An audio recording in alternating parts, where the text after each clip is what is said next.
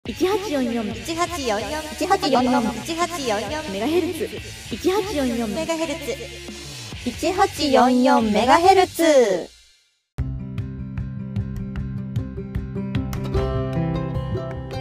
野球協カープ女子コンビによる野球にまつわるエトセトラを語り尽くす番組1844メガヘルツパーソナリティのこなつとマピです。よろしくお願いしまおす。久しぶりでございます。はい、2週間ぶりでございます。はいマピです。はい、えー、10月20日に、えー、ドラフト会議がありましたね。ありましたね。もう10日前か。そうですね、もう リアルタイムで見れましたか？見れましたよ。こう私はねチラチラ見つつ他のことしつつって感じになっちゃったんですけども、 えーっと確かこなっちゃんは生配信で気になる選手の話をしてたと思うんですけども、はい。あの私がというか、ううんちの母親がですね、はい日体大の矢沢投手、はもうぜひといはい言っていたんですけれども、もうあのドラフト前にね、日本ハムが矢沢投手1指名しますよっていうふうに公言してまして、はいまあ無事に日本ハム1位で矢沢投手が指名されたということですね。はい無事。無事に。まあでも今回あの事前の1位公表が多かったよね。そうね、結局12球団、19球団うんかな救急団が、しかもかぶりなしでそうだね1位。公表をまして始まったドラフト。あ、あえてうん、かぶらせなかったのかな。かな、もうまあ、わかんないですけど。まあなんか平和な感じでしたね。そうね、まあひょっとしたらねくじ引きなしであるかもねっていう話だったんですけれどもい一応競合になっちゃいましたね。一応競合しましたね。うんはい。え競合したのがえっ、と立教大の庄司投手。こちらが、えっと千葉ロッテマリーンズと東北楽天ゴールデンイーグルスで競合して楽天が見事勝ち取りまして、そしてもう一人が、えー高松商業の浅野外野手ですね。こちらは巨人と阪神で競合しまして、えー巨人原監督が交渉権勝ち取ったということで、はい原監督がくじ当てたの私初めて見たんですけど。あのーそうですね阪神の、まあ、新監督岡田監督もですねあまりくじ運が良くないということで、まあ、くじ運悪い同士だったんですけどね。まあ珍しくそうね確かに巨人ってはなんやかんや外してたからうんめっちゃ久しぶりに、当てた感じですかね。うんまあ、ちょっと私も記憶が定かではないんですけれども、まあ運悪い同士でう結果ですけど、まあ、まあまあまあまあでも去年も多分言ったけどこのは外れ1位とは言いたくないが、んうん、外れで外れではないんですけれどもあの繰り上げ1位ね。うん繰り上げ1位ね。 まあでも繰り上げ1位のその選手たちもねもちろんいい選手たちなので、まあ、これからも活躍が楽しみですねという感じですね。そうそのドラフトないないって言うけどさ、うん別にドラフト5位でも今めちゃくちゃ活躍してる選手ってたくさんいるし、うんうんうんうん1位だからってその絶対活躍まあもちろん絶対活躍してほしいけどうんっていうわけではないただその選ばれた順番をねまあないないって言ってるだけだからうんまあ毎回言ってますけど入るだけがゴールじゃないですからね。はい、今こスこタはート地点ですからそうそうスタートラインにやっと立ったっていうところですからうんもうみんなみんなのこれからの活躍をね期待して、うんまあないないってほんと言うしさで今年のドラフトは何点満100点満点で何点ですかとかさあるねあるねあの現時点ではもうどの球団も100点ですようん100点満点ですよ、うんそうですようん、もうドラフトはほんと3年4年後とかじゃないとね特に高卒なんかはさわからないですからね、うん今の段階現状ではうん、うん答え合わせは何年後みたいなうんとこがありますからね、まあでも無事に、えー皆さん入られるんですかね、まあ、はい拒否とかが、最近はなけれ聞ばかないよね。うん、最 近は聞うん聞かかなないいけけどど。うまあね、あのようこそプロ野球へということで、ん。うん。はい、これからの活躍をとてもとても期待しております。はい。はい。まあ他にもね引退だったりとか戦力外とかトレード等々等々いろいろね情報があるんですけれまあども、ね、その、まあ、今、ドラフトの話したけどさ、うんまあ、入ってくるということは、出ていくというのもあるわけですよ。うんそれがもち新ろん、陳代謝ですからね。うん、うん。まあでもでも、まあ、このね件に関してはすごく話が長くなりそうなので生配信でリスナーさんたちとお話できたらなと思っているんですけれども、そうね、うん。なんか、一人あげてくださいよ。なんか、この人びっくりみたいな。いや多分これ全員言うと思うんですけどうん。日本ハム杉谷拳士の引退に私は目ん玉ひんむいたからいやーちょっとねそのなんて言うんだろうな私はびっくりして思わずツイッターでつぶやいちゃったんだけどうんあのー、大体さそろそろ引退かなみたいなさ雰囲気を感じるじゃない、あるね。うん、結構、そろそろまあと年齢的にもとかそのままだやれるだろうけどちょっとまあ出る幕ないかもねみたいなさ、うんのはあるじゃん、まあ、引退戦力外ね、うんどっちにも言えることだけど、もちろんもちろん。うん、いやちょっとその予兆がないというかさ、急な感じだった。うん、なんかなんだ本よね当にその日に出て、その日に、まあ引退じゃなくて前進って言ってましたけど。会見開いてみたいな感じだったんでえー、びっくりって感じでしたけどね。もうなんかいつから考えてたんだろうなっていうのも分からずって感じだったよね。うんまあでもそうね今の日本ハムで出るとこないかそうかまあちょっとねまあ日ハムも結構こう新しいカラーになってねうんうん、でちょっといろいろ考えた結果なんですよね。で逆にその若いうちにの勉強したいとかって言ってたから今のうちにこういろいろ勉強したい海外行ってみたいとかっていうのもあってのことなんじゃないかな。うんなるほどね。うん本当にだってあれしかも今みたいなさ私もツイッターを開いてトレンドを見て気がついてね朝ね朝っぱらからあの杉谷引退ってトレンドに入ってたので。そう他球団ファンからもこう愛されるというかね、うん、みんなから愛される選手キャラクターだったので、うんまあ、非常に惜しいなと思うところもありますけれども、まあ、これからの前進に期待したいところですね。はい、これからのご活躍に期待しております。いろいろ野球版は出るのかな出るのかなちょっと告知を楽しみにしておきまし ょう。そうですね。ははいい。 1844メガヘルツは同人アナログ野球ゲーム卓上野球機構の提供でお送りします。監督はあなたです選手起用や作戦もあなた次第実際の野球で起こりうる様々なシチュエーションを体感せよサイコロ2つで本格采配同人アナログ野球ゲーム卓上野球機構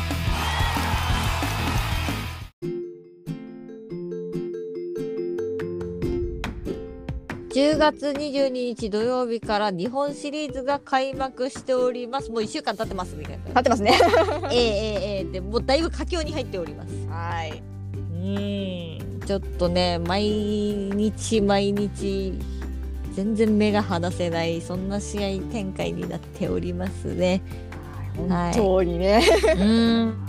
ちょっと前回配信ではクライマックスシリーズファイナルステージの途中までしか話してなかったんで、いきなりね、もうここまで飛んじゃうんですけれども、一周飛んだだけでね。 えー、なだっいてしぶまうん飛でんすでけどますけれどもね、はいい。えー今年もヤクルトスワローズとオリックス・バファローズの組み合わせになりました。はい、一位同士になりました。うん、ヤクルトが2連覇するのかオリックスがリベンジを果たすのかっていうねそういう面白さがこうあるわけですけれども、はい、今年はね。うんで、えー今回は今回はというか今年は、まあ、セ・リーグが前年覇者なので、うんセ・リーグ球場2試合やってパ・リーグ球場3試合やってセ・リーグ球場2試合という風な日程になっております。はい、はい、でもう昨日時点で昨日時点というのか今日時点というのかですけれども、えー、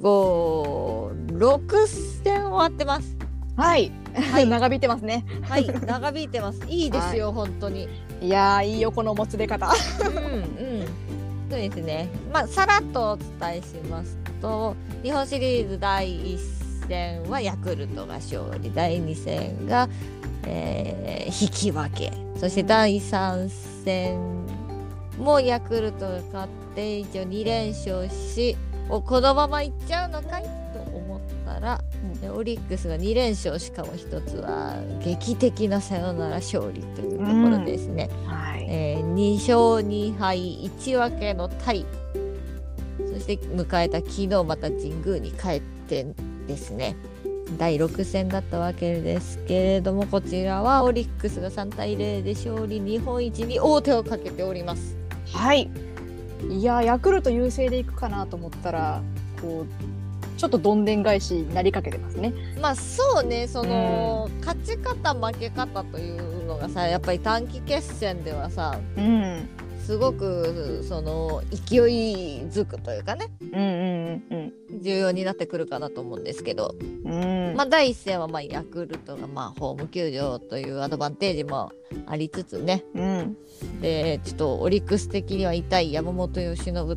手のちょっとまあ不調ですかねそうですね。うんこれは心配なんですけれども、うん、ということもあってまあ勝ちましてで2戦目もねあこれはオリックス勝つんだなと思ったら土壇場でですね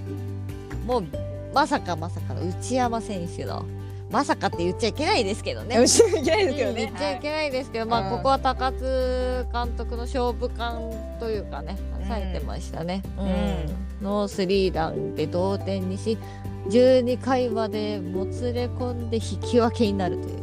はい。うんこの試合もねもうな毎回ランナー出てたからさはいそうだね。うんうんうん。ただその完全に天秤を傾けるまでにいかなかったというかねうん、なんか互角の試合してるなっていうのがすごういんひしひしと感じる試合だったな、あれは。うんうん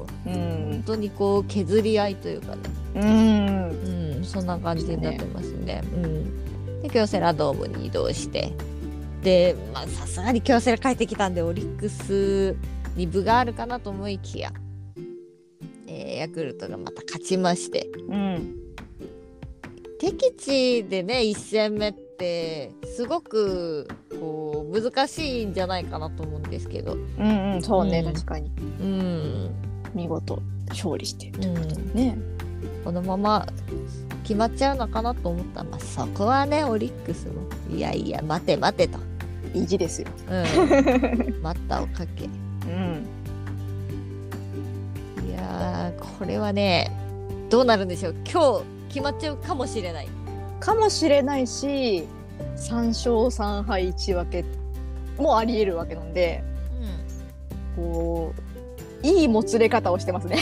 そうね今日が一応第7戦でんもし今日ヤクルトが勝ちますと明日第8戦がそのまま神宮で行われるそうですよ。あの神宮でやるんですね。えーなんでまあ3連戦っていう形になるみたいですよう。んうんうんうんなるほどいやーこう第三者目線から言うともつれてほしい、まあね1日でも長く野球見たいというね、まあただどう かなオリックスがちょっと、あの流れに乗ってきた感じはあるかなーって個人的には思ってるんでますあけど、そうね、あのー第5戦の吉田正尚選手のサヨナラホームランでうん勝った試合で、完全にこう流れを引き戻したという感じがすごくするので、きね昨日なんかもねヤクルト打線を1安打に抑えてますからね。そうなんですようんなのでね結構今の流れのままいくとみたいなところもあるんですけどまあでもただヤクルトもねやっぱりホームゲームですからうんそのアドバンテージがうんどう傾くかなと。まあただじゃ転ばんぜよっていう感じはしますんでねうんなので本当に今日の試合読めないんですけれども。うんそうねマクガフ投手を出すのかなわかんないですけどちょっと2戦連続でまあエラーしてっていう感じなんで、ちょっとちょっと調子を崩してるんですよねこの日本シリーズでね。うんまあただねそのうん日本シリーズだけで言っちゃうとさあれなんだよね、そのマクガフ投手のおかげで何試合勝ってるんだっていうね本当にそうなんですようんね。シーズン考えるとさうんまあちょっとまあここまでやってるから疲れもあるかもしんないしさう、んうんうんうんそのこの時期は夜やはり冷え込みますからね、そうですね。うんちょっと難しいとこはあるのかもしれないですけど。うんうんうんまあそんなことは言ってられないのでね そうね。泣いても笑っても今日明日みたいなところですからね。まあどうかなだ出すんじゃないかなとは個人的には思うけどまあ点数次第ですけどねそれは。うんまあでもここまで来たらなうん出るのかな、あとはかなもうちょっと山田哲人選手がね京セラでホームラン打ったんであちょっとこれはこっから打ち出すのかなと思ったらそうでもないというね、うんなんかこう止まってますね。うん、打つ方はちょっとまあフォアボール選んだりしてるんでうん塁には出てるんですけどね、うんまあ、うまくこう村上選手を砂選手につないでってるんですけどそれがねまあオスナ選手が今めちゃくちゃ打ってますからこのシリーズ。ねだってもうえっ、と日本シリーズの安打数2位に並んだんじゃなかったですっけああそうですね。確か。うんなんでね結構打ってるんでまあそうねヒットでつなげれればなとは思いますけど。まあ、いかにそうねそのうん村上オスナにランナー貯めてうん投げれるかっていう感じですね。一方オリックスは下位打線の方がね結構打率がいいんで紅そうです林ね選手とかね。うんうんうんうん。うんなんでまあとはいえみたいな まあ正尚選手もうん、杉本選手も怖いですからね。怖いですからね油断ならないですかうらね。んここはねもうなんだろうなまあ技術もそうだけどこうメンタルの勝負になってきましたねここまで来るとね。ねいやーこれはねこう予想はできない、今今日の試合展開もどちらが日本一に輝くのかもね、うんまあでもそれがね今かなり面白い状態なのかなとそうね本当にこれぞ日本一をかけた戦いだっていう感じよね本当に。ねあ今日の6時半からもね皆さん野球を楽しんでいきましょはい、ちなみに予告先発は、はいオリックス宮城投手ヤクルトがサイスニード投手となっております。う、はい、どちらもかなりいい投手なんでねえー、いや本当に目が離せない。テレビの前で拳握りしめて見ていきましょう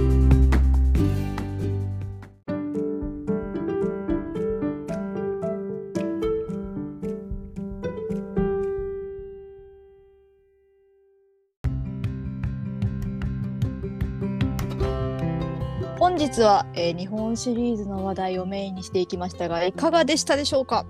うん、いやー今日で終わってしまうのか明日まで続いてしまうのかいやーもうワクワクが止まらんですなね これでもしね引き分けがまたあったりするとね、まあ、第9戦目まで行く可能性があるんですけどうん9戦目はね、えー、京セラドームが使えないということでねホットモットフィールド神戸になる可能性が、そうなんですねえーえーあるんですよ。そういう展開もありえるとうん本当さこんなにさその、ロースコアでさうんいい試合がまあ続いてますから、うんまあまあありえますよねこの感じだと。全然ありえるよね。うん、なんか本当に拮抗してんだと思ってあの、まあ、投手力は五分ぐらいかなと思っててうんうんうんうん。ただ打の方はやっぱりヤクルトの方が上手っぽいなっていう印象で入ったから、そうだうね。ん、でそのやっぱり1戦目2戦目見た時、うんあやっぱちょっとヤクルトの方が打つなって思ってたけどまあうまいことこうまあエラー絡みとかはまあありますけど、うん。うん、ちょっとこうまあ流れ含めうんうんオリックスも負けてないなと思ったので本当にまあどっちも日本一になってほしいけど、うん。うん、 そうだね。正直こんだけ互角だとね。うん、2連覇も見たいし、うんに見たいけど、まあ、オリックスのリベンジで、ね、日本一っていうのも見たいし、うん。いやー、こう、どっちの未来も見たいから、ちょっとパラレルワールドに飛びたいわ。本当ねこれはねたださその日本シリーズ見てるとねうん。わあ我々も来年は新井さんとここに行きたいなと。うん。すごく思いますね。ねえ本当にこのまあちょっとカープファンなんであれですけどこう、うん新井さん含め、うえーいろんなコーチ陣がこう続々とね発表されてますよ。はい。うん、でで、そう。ねこのわあこの人たちと一緒にこう行けたらなっていう気持ちがこう結構ね湧いてます私今。うんうんうんうん。まあ、そのためにはこうまあいろいろね、えーあります から、そうね。うんやるべきこまあとそうねね戦力の底上げだったりね、う。うんんありますからまあそれはどのチームもそうですけど、うん。うん、結構ねあのー日本シリーズを見ながらももう来年が楽しみだなっていう気持ちになってます。ありますね、これはね。うんうんまあフェニックスもやってますけどあのー社会人野球がね始まる。るんですよ、うんうんううんそこで結構あの社会人ドラフトでかかってる選手投手が出てくると思いますんでうん。こちらもね、あの楽しみにしていきたいですね。行きたいですね。うん、ということで本日の日本シリーズ6時半から行われますので、はい、まあテレビの前でね 皆さんと一緒に見ていこうと思いますので、また来週ねあの生配信になるかポッドキャスト配信になるかわかんないですけど、またこう振り返っていきたいなと思っております。はい。はい。1844メガヘルツでは皆様からの感想や質問などのメッセージを募集しております。ツイッターのアカウント、アットマーク 1844MHz もしくは番組概要欄のメールフォームやスタンド FM のレターなどからぜひ番組に参加をお願いいたします。ハッシュタグ 1844MHz で感想もつぶやいていただけると嬉しいです。その他 SNS などのリンク集も概要欄からチェックお願いします。来週はもう11月ですね。 11月ですね。早いですね。早いですね今年もあと2ヶ月でござい ます。はい、皆さん悔いのないような。悔いのないように。そうですね。やり残したことがないように。はい、この今年中にね。えーあとはまあちょっと寒暖差がね非常に大きいですからね。うん。日中はまだ暑いんだ。あちんだ。もう、もう服がわかんねえんだ。本当ね秋服はいつ着るのっていう感じですけど 本当ねあの体調管理ね気をつけていきましょう。とはいいうことでお相手はパーソナリティの5月とマピでした。1844メガヘルツは同人アナログ野球ゲーム卓上野球機構の提供でお送りしました。